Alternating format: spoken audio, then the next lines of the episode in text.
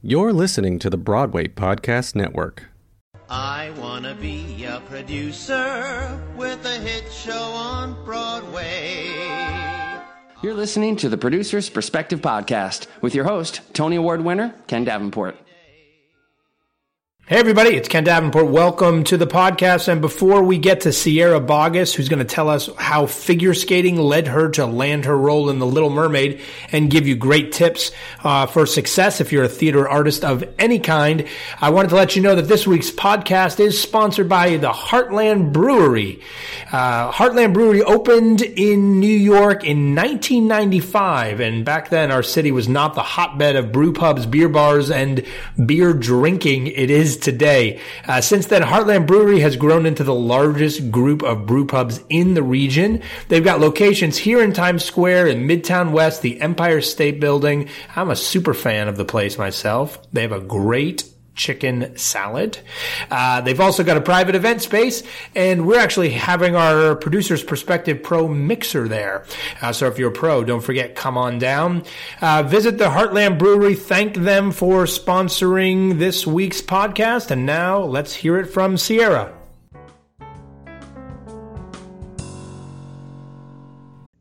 Hey, it's Ken. I hope you enjoyed this episode of the podcast, and I hope it's pulling back the curtain on this business of Broadway.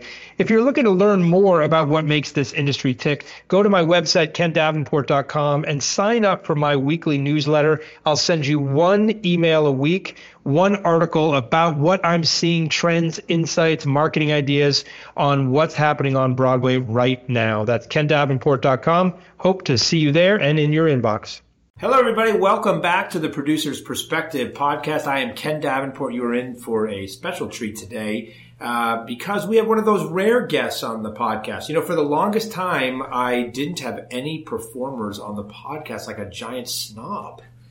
Uh, and I'll admit that it wasn't the first thing I thought of when I thought of the business of Broadway, and that's what this podcast is really about.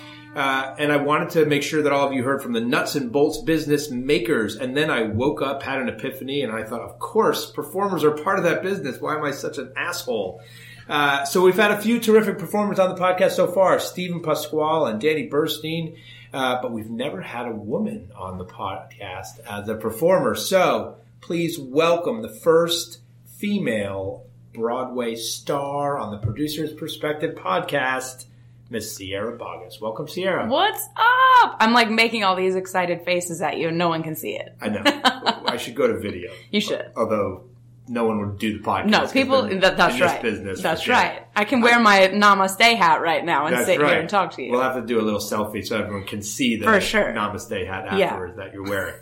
uh, so I first heard about Sierra when I heard these rumors going around the industry that there was this young lady that Disney was so in love with to play the Little Mermaid that they had to put her in another show to like keep her busy until the Little Mermaid was happening. Now, I don't even know if that's true, but I'm just telling you that was the rumor on the street that you were that good, and of course, you are that good.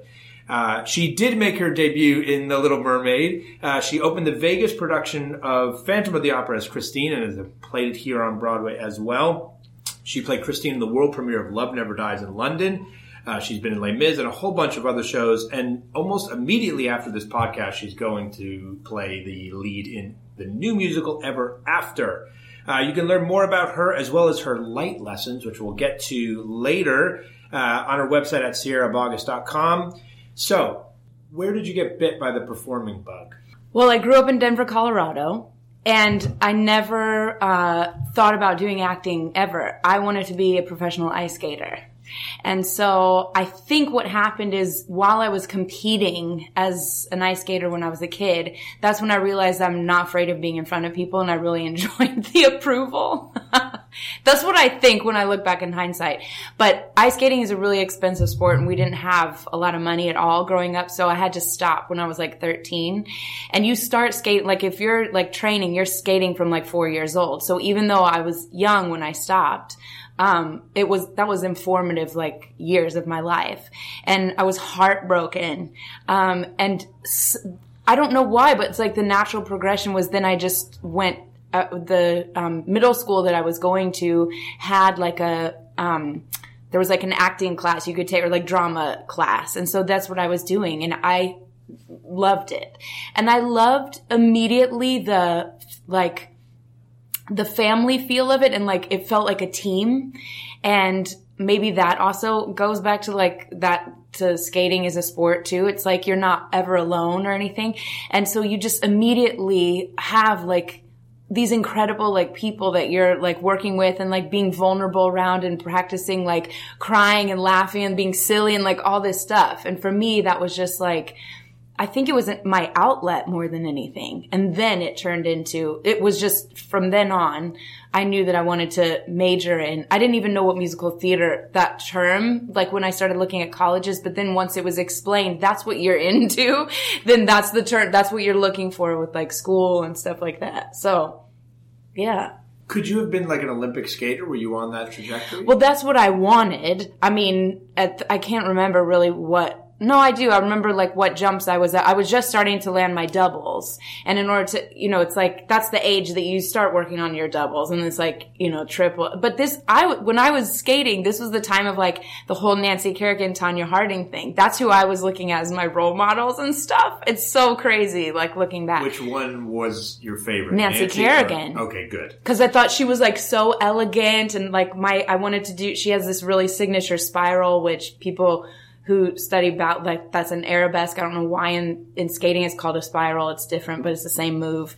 Um, so I was like always trying to like add that into my programs and stuff. Like I know. You know, crazy. there's a Nancy Kerrigan, Tonya Harding rock opera that was at NYMF just a couple years Excuse ago. me? No, yes. I did not know that. Yes, you should check it out. Okay, great. Thank you. You should check it out. So uh, you jump into theater. So what was your first big role that you played in high school or?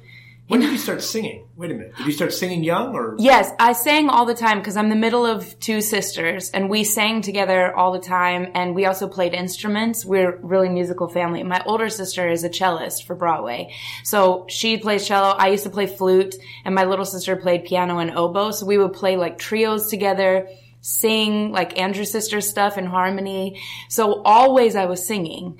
Um, and for some reason, it, I of the three of us am the one who loved like the singing part of it the most. Um, and I was in this, uh, I, it was called the Colorado Children's Chorale, and I was in that until I graduated in eighth grade. Um, and we like toured around and sang, and so I was always singing. Um, and then in high school, yeah, I did all the musicals. We did like Music Man and stuff my freshman year, but I was like a dancer, you know, worked my way up. Um, but my, I guess my first lead maybe was I played Sonia in Godspell, the Turn Back, O Man. that was like a junior in high school, like sitting on people's laps in the audience. Um, and then I did Fiddler on the Roof. I was Hodel. And I didn't start taking private voice lessons until I was like 17 years old. Um, because I always sang naturally soprano and I wanted to learn how to belt like Broadway people. And so that's how I learned that. He like taught me how to do that. So, but it was, he, it, it wasn't until I was 17 that I was even thinking there was like how to make that kind of sound or something. So I think we did, we did Guys and Dolls in high school and I wanted to be Adelaide. That was my thing. I always wanted to be the character ones, always. Since I'm a kid, I never wanted to be like, an ingenue. I never thought of myself like that. I always wanted to do charactery stuff, but nobody else could sing soprano.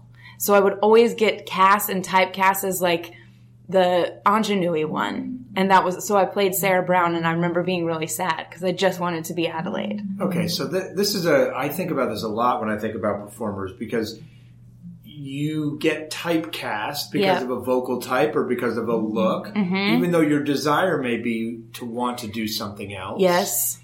And you've continued to be cast as yes. Yes. How does that make you feel? Well, people who know me know me are always like, God, I want you to do something where people know you're funny. But I, what I, what I have learned to love about an ingenue, and I'm so defensive of an ingenue, especially when I teach like master class and stuff now for like the kids. I say kids too, but I'm like people that are like just graduates, so they're in their twenties. But, um, people get so like, when they sing like an ingenue or some or sing like old timey stuff, they, it's like they forget that there's any personality or something. And I think you can make an incredible career out of ingenuing it. That just made it a verb. Um, if you're, if you also figure out this, like these, these characters are also just as fiery and have so much substance to them. Like when I play Christine in Phantom, she is not just this like waif of a girl that just has no clue about anything is just being, t- she is really smart and really strong. She's the one managing these two men. You know, it's like there's so much that we watch her grow up. So it's like, I've really enjoyed finding the meat in the characters that are, that people can just dismiss as just like the vanilla E. I don't, I don't want to make a career of playing just vanilla, yield vanilla ingenue. I think all of them have so much to say. So I guess, I guess I enjoy it now. So let's talk about your move here to New York. And first of all, you had like shocked look on your face when I was telling you about the rumor that was on the streets. Yes. rem- was that is that true? Not true. Not true. What happened was I was doing Phantom in Las Vegas and I auditioned on my, um, I, th- I had like a vacation and I came to New York and I auditioned for Little Mermaid and I did not get called back. Not even a call back. And so I went back and thought nothing of it. Then I got a call two months later from my then agent who was saying they want you to come back in um, to audition to to do the dance call and to audition to cover Ariel. And for some reason, I was like, no, I'm good. Like no no anger, nothing about it. I just objectively was like, no, I think I would rather stay, you know, playing Christine in Vegas um, than go and and I don't I don't feel interested in covering Ariel. But I really never thought like this will be it. Like it was just, oh, perfect. I'll just audition for something that seems right for me. They, but still, so I said no. And then two months later, um, I got a call saying they want you to come to New York in four days for a final callback for Ariel. And I was like, a final? I haven't even done one. It's like, yes, they like, and, and I also, I had, I had heard rumor was already cast. And they said, no, it's not. And there's only like five, it's down to five people or something. I mean, crazy. And so I remember booking the flight and it cost $700 because it was all the way from Vegas and it was in four days. And I thought to myself, uh, well, this is, this is the most expensive ticket I've ever bought in my life. But if it's, it'll be worth it. Like, it's just something about that, like the intention. I don't know. And some pull. And I also thought that I'm being given a second chance. And what I did was like researched, like I cannot even tell you. I put the movie on and I was like, why now? I did the work before, but now let me really do the work. Like what, what didn't they see before? What didn't I do? And I was watching this cartoon trying to figure out why, what is it about her that everybody is like, that love, that they love so much? And, um, how she talks and how she moves. How can I as a human do, like I went crazy. And I'm living in Vegas, so there's a pool everywhere. So I went into the pool and I was like, that's when I discovered for anybody who saw Mermaid, my arms were never by my side. I discovered it's like, oh, if you're just in the water, your hands are not, you, you'd have to force your hand. So it's like little things like that. So I flew to New York and I did the, the callback and it was a callback that lasted three to four hours. I went in there. This when Alan Menken changed the key for the song because the Broadway key is a whole step higher because, um, I sang it through the, the movie key, part of your world. And then he went to the piano and he said, I want to hear it in this key. And he moved it up and they said it's because my voice sounded younger in that key. So that's how it became like Sierra's key. And so that was all within the callback. And then they, then I sat outside. Um, oh, the other thing was, uh, how they did the, um, swimming in the show was Heelys. The shoe with the heel, with the wheel on the heel. And so I had never put a pair of Heelys on, but I was an ice skater Oh my gosh, it's you all know? coming full And yes, and so I was like, okay, well, I know how to use upper body while my bottom part of my body is doing what it needs to do. But I'd never put Heelys on. My dresser at Phantom had a pair of Heelys, like a grown-up pair of Heelys, and sh- and so I borrowed them. We rolled up the carpet in my dressing room before my callback, put them on. I put my um, feet together and of course fell right away because you're off balance. So I did, I did the mistakes in by myself as opposed to if I went in the callback. Um, I'll do those in front of the people, um, which is what I always say. It's like do yourself a favor. If you know something going into it that could help you do it. So, anyways, um, when I was in the middle of the callback, then Stephen Mear, the choreographer, came out and he was like, "I heard you were an ice skater," and I said yes, and he was like, "Great," and went back in. That was it, and I was like, "Okay, so like rumors are going." Um, then we went in and we did the Heelys bit, and I was the only one of the five girls who had ever, ever put Heelys on, which blew my mind because they were like, they all said, all of Disney, all the two rows of people were like, it's okay, we know, like, don't worry about, we just want to show you a little bit, like taking them across the floor, the um, associate choreographer, taking them across the floor by their hand, like one at a time. And I was like, I didn't want to be like the little brat that's like, I got this, but I was like, I also I also don't need the help, but I, so I was gently like, I think I can, I'll be okay or something, you know? You're doing double action. With, and I was like, yeah. Um, but they remember that, that, um, Jane Abramson from Disney said to me, she always talks about that. She's like, I'll never forget that you were just like, fing on these like Heelys.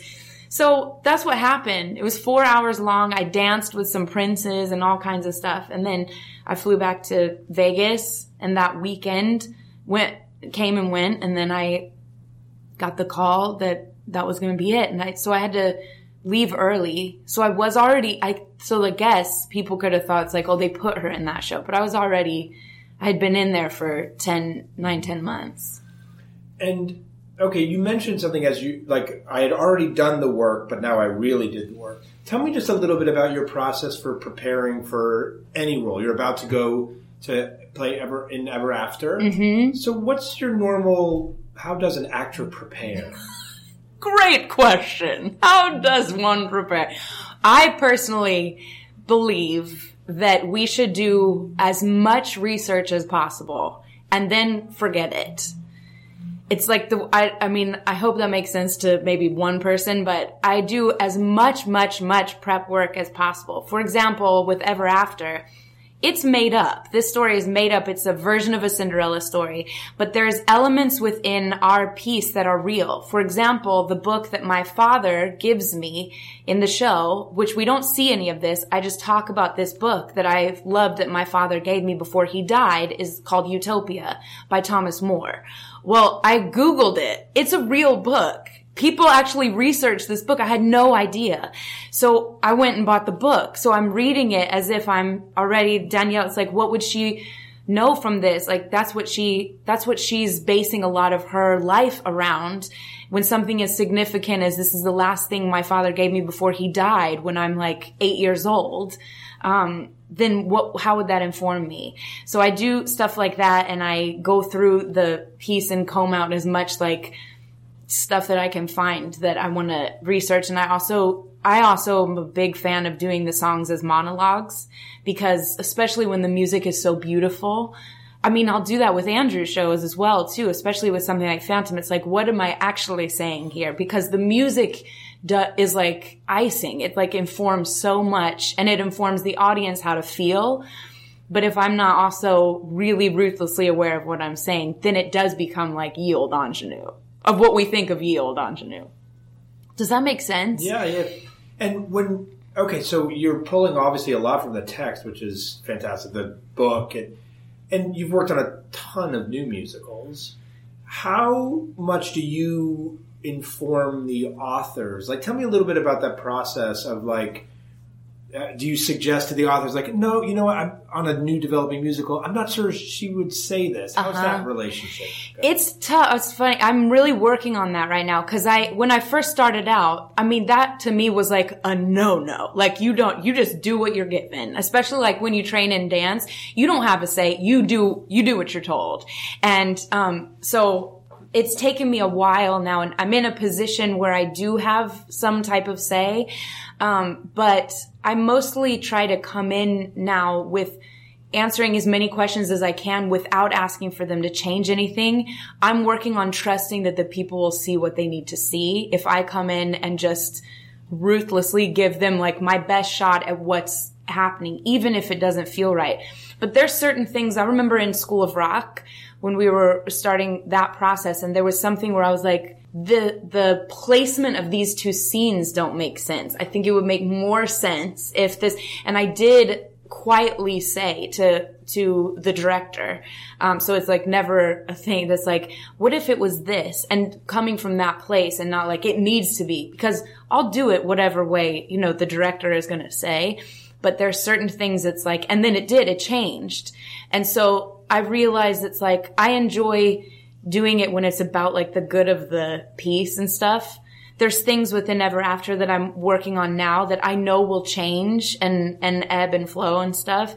Um, that, and I will be able to, with my director, talk about this stuff, I think. But I do think it's important to try it, you know, the way, so that they can, that also it empowers the producer, the director, the writers to see for themselves what's not working. But I also have had writers that are like, help me.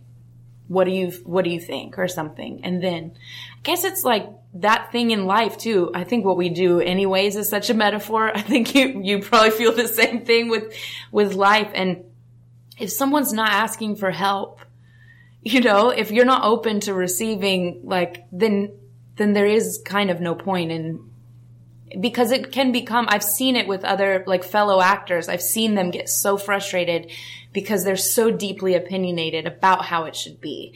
And so I, do, I don't know. I'm working on it. My answer is all over the place but it's because i'm working through this of what what it is the best way to do it.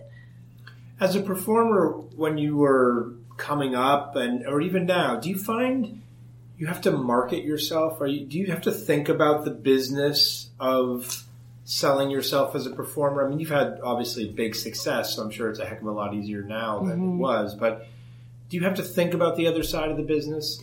I didn't when I was first starting because when I was first starting, social media wasn't even a thing.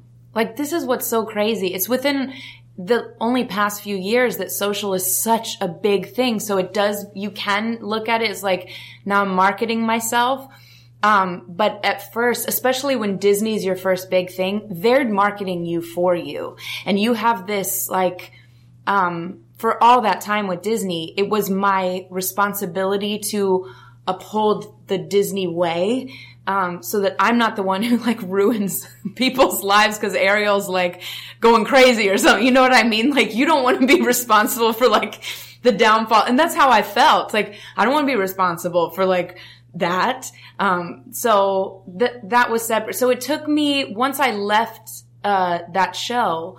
It took me some years to figure out who I was or who I wanted to be in our industry because it was done for me when I first started, if that makes sense. Um, now I feel I'm not really, I don't think that I am consciously marketing myself, but I do, I don't know. I, you want to stay relevant, I guess. That's the thing. That's it. so you've opened shows on Broadway, West End, Vegas. It's all easy, right? Oh yeah, that's oh. sure. That's what your podcast should be called. It's all easy.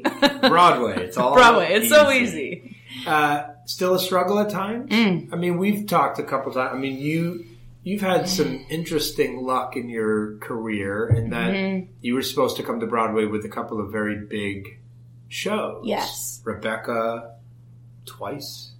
Yeah. Right? Oh yeah. Uh, the marquee was up. Broadway, Prince of Broadway. Mm-hmm. And it didn't happen. Yep. How, when that stuff gets you down, how do you get yourself back up again? Yeah, it's it is it's hard. Um, and you were in that Phantom in oh, Paris, love where the oh yes, oh, and then Love Never Dies. Was Love Never Dies was in. also supposed to come that in. That didn't come in. Yeah, and then in Paris, Paris. Christine, where like the the whole theater burnt down. Right. The whole stage burnt away. Yeah, that was the most recent. I left School of Rock in order to go and open the first all French production of Phantom in Paris for the 30th anniversary. I literally learned the entire score in French, and then two days into tech the stage is like on fire and there's no there's no show can't do it go home we're done i mean yeah that sucks it sucks and you can't argue with fire. Like, you know what I mean? You can't be like, oh, let's just dance around it. Nope, you can't argue with that. We're done here. So when that stuff happens, it is such an opportunity and it's an opportunity of how are you going to behave um, with this level of heartbreak because it is heartbreaking as you know and um, i try and learn what i can from it and i think it's an opportunity for us especially in our industry to relearn that lesson that i'm not what i do so even when it because we can't count on it the, as with rebecca the marquee can be up and we're still not going. You know, we're about to, we have contracts signed. We're going to first day of rehearsal tomorrow. Still can't be guaranteed. So, um, and that's when, you know, I, am a student of Wayne Dyer philosophy and he is the one who introduced me to the statement, I am not what I do, I am not what I have, and I am not what other people think of me. So when this all started happening in 2012, I feel like is when this all was things that aren't going to happen for you that's when I really started thinking about that statement. It's like, oh, cause I've been, I've been saying that I am what I do, you know, as a performer. So I think it helps me be, first of all, more grounded and more, um, aware of what life is offering me other than my resume, you know? So I did a lot of like soul searching work of like what else brings me joy and yoga and meditation and all kinds of that stuff.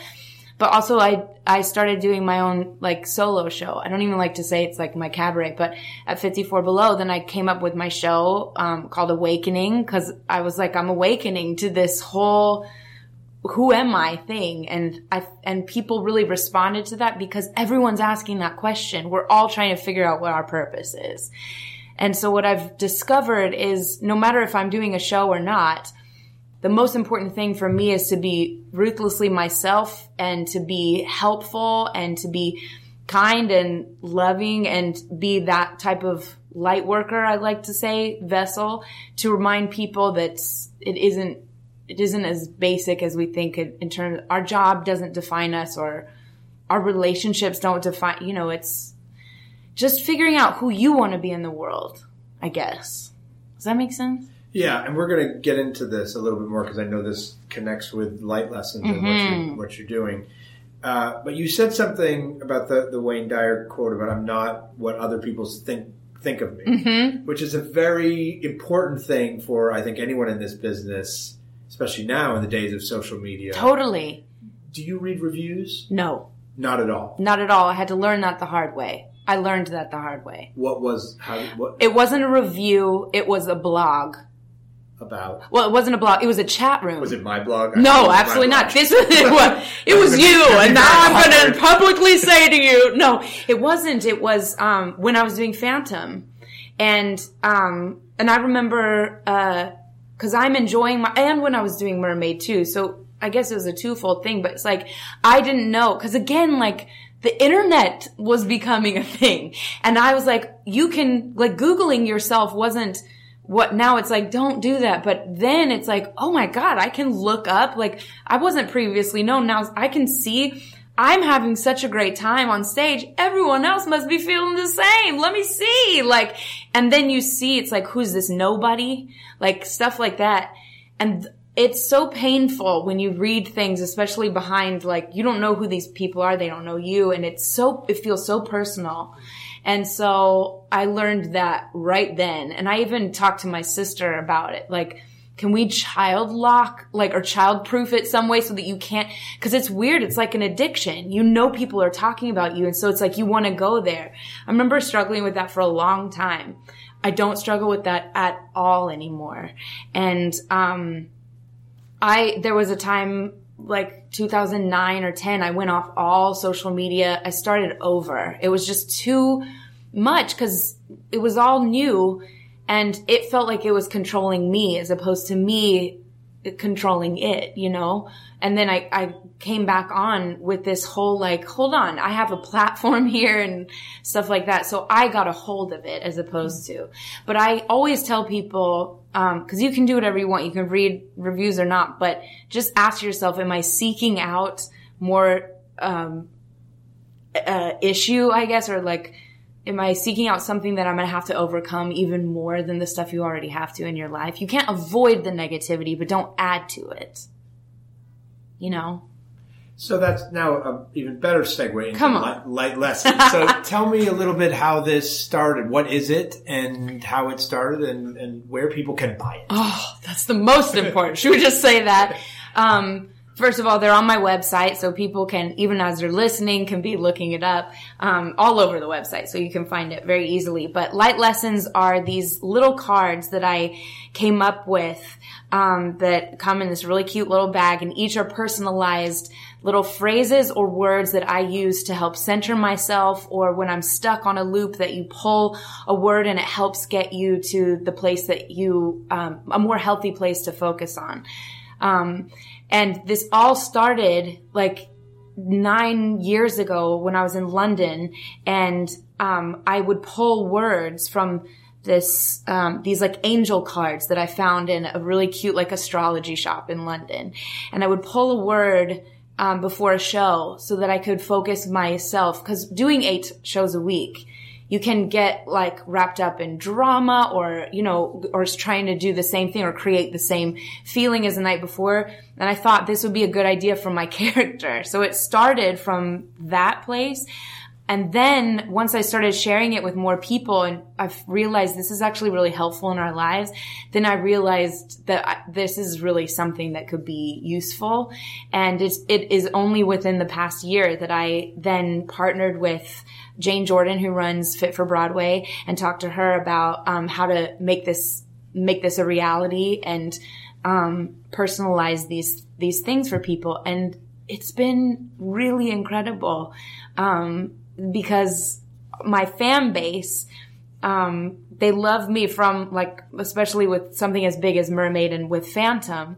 Um, so it's like they want to know like how to, you know, like how to access that light and that positivity and stuff. And this is just simply a tool to help you, you know, so many times we get stuck and caught on these loops and it's our minds. I think they talk about that in AA. It's that, it's the same thinking that got you here that you're trying to use to get out of it, you know? And that, that can be applied to anything in our lives where we're trying to use the same thinking to get ourselves unstuck. So sometimes just an, another tool on the outside, like a beautiful word or a phrase or something, um, can really help. So yeah. And they've been very popular. Very popular. And we're just about to do this huge push for its holidays. And, you know, we're going to do a push for that too. Cause they're actually, everybody's like, this is such a good gift. And I too, I'll give them to people and say, if you don't resonate with this, I know there's someone in your life who does. Like, you can give it away. It's a really easy thing to give to somebody. There is, I don't see any downfall to it, to be honest. It's like, Unless I I, have mine right you have here. yours. We're gonna pull a word. Let's pull a word. just pull a shall we? word. Pull a word for the people. Okay. You can't see this, everybody, but I'm pulling a word from this adorable little bag. It is pretty. I'll let you read it. Oh my god, I pulled this today. This is amazing. The word is openness. Hmm. And that is, look, that's the intention of this right now. Yeah. Being completely open. There's a window. Like, it's, that's the word. That's your word, everyone. Stay open. Stay open. Okay, in the spirit of openness, Mm-hmm. it, what's a myth about performers that you would like to dispel? You think there's a belief that people think about actors and actresses that you'd be like it's such bullshit? Yes. And I would just like to tell everyone to knock it off. Yes. That's such a, gr- I've never been asked this question. What a cool question. Um, I think there's a myth that we're all crazy. That word gets used with us a lot and this, we're all just like loose cannons and crazy and just like, you never know. And we're, and also that we all, um, need attention at all times and that we're all extroverts. That is not so. And, um, it's our responsibility as actors to, understand as much of the human condition as possible so that we can portray it, I believe. And so that can maybe get construed or something as, um, crazy, but, uh, we're very complex and I think that we, uh, we, we grow emotionally quicker than some because we have to. If if you're good, if you want to like really really do it, you know. Um so yeah, I guess I would say that. We ain't crazy. That's simple. And we're not all loose cannons and um we like we like structure as well. If you could get all the producers and writers of big Broadway shows in a room and had one thing to say to them all at once, what would it be? I would say to uh, take a second and check yourself. Are you doing this still with integrity? How do you feel about the lab contract? Oh, that's a whole thing right I now, know. isn't I it? just I just got very like nuts and bolty on you. Yeah. Like, you know, everyone's talking about the lab contract, and actually, Steven Pasquale and I, for those of you out there, want to go uh, listen some more about this topic about workshops and labs and whether the current contract with the Broadway League and Equity should change. Have you done labs? I've done labs. Have you done workshops? I've done workshops. Do you have a preference? No, I think what I'm really trying to, I'm just trying to listen to everybody. And what I'm hearing is, I think from the actors, everybody is wanting to, nobody wants to be forgotten or, or as if, um, you weren't like an integral part of things. And, um, so I think people are like, it's reflecting like how our country is too. People are trying to be heard. And so that's why it does go back to the, it's not just the producers and writers that I want to ask, like, check yourself. Is this within your integrity? And get back to the why. But I think the actors too, I want us to get back to the why are we doing this? It's hard because, especially with theater actors, nobody got into this for the money. And the money is a huge part of these contracts, you know, and how much you get paid for a lab versus, and a workshop, like, and what all the, and so I just, it's it's it is tough. And i think that's why it's been going on like being talked about so much. So i i like to uh, gather all the information before i can make like a statement or something but i think integrity is a big thing right now for us to look at. We're not seeing too much of that in our world right now so it's like a reminder i think. All right, my last question, which is my genie question. Mm. So I want you to imagine the genie from Aladdin yes i'm comes to visit you. yes james i will heart and, and says, "Little Mermaid, I would like to grant you one wish." What you are such a I mean, since the first day I met you, I'm not surprised now to see openness and you're one of the most positive people that I've ever met, not to hmm. mention in this business, which hmm. can be a very negative business at hmm. times, let's face it.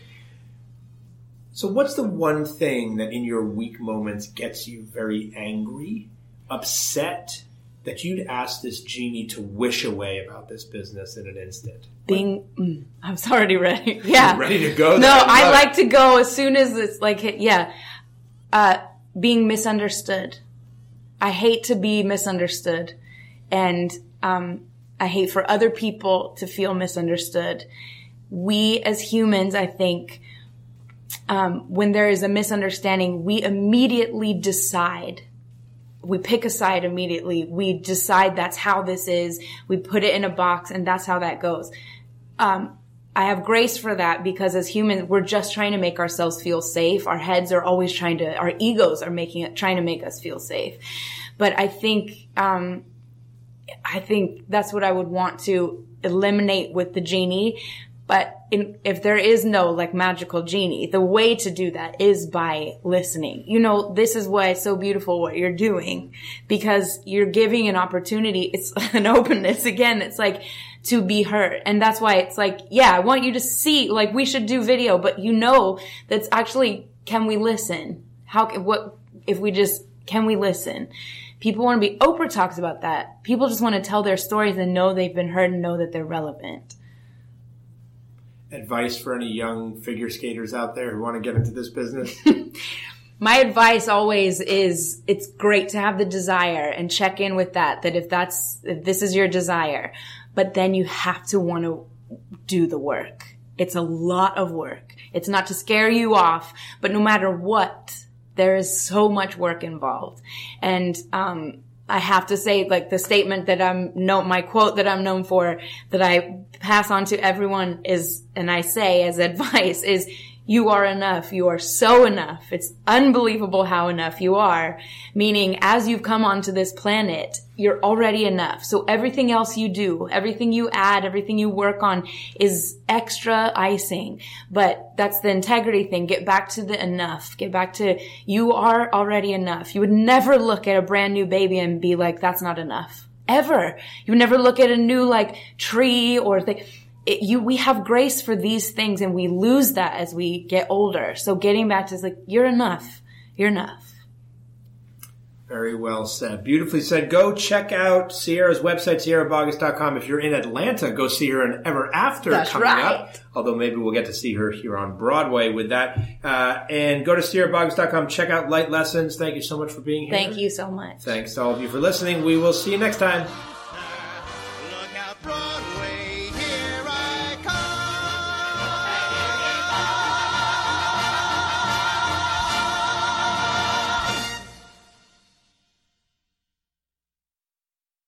Hey, it's Leslie Odom Jr. here on the Broadway Podcast Network to tell you about the Rise Theater Directory, a program of Maestra Music. Rise is a national online resource designed to connect and empower backstage and administrative and creative theater professionals from underrepresented backgrounds.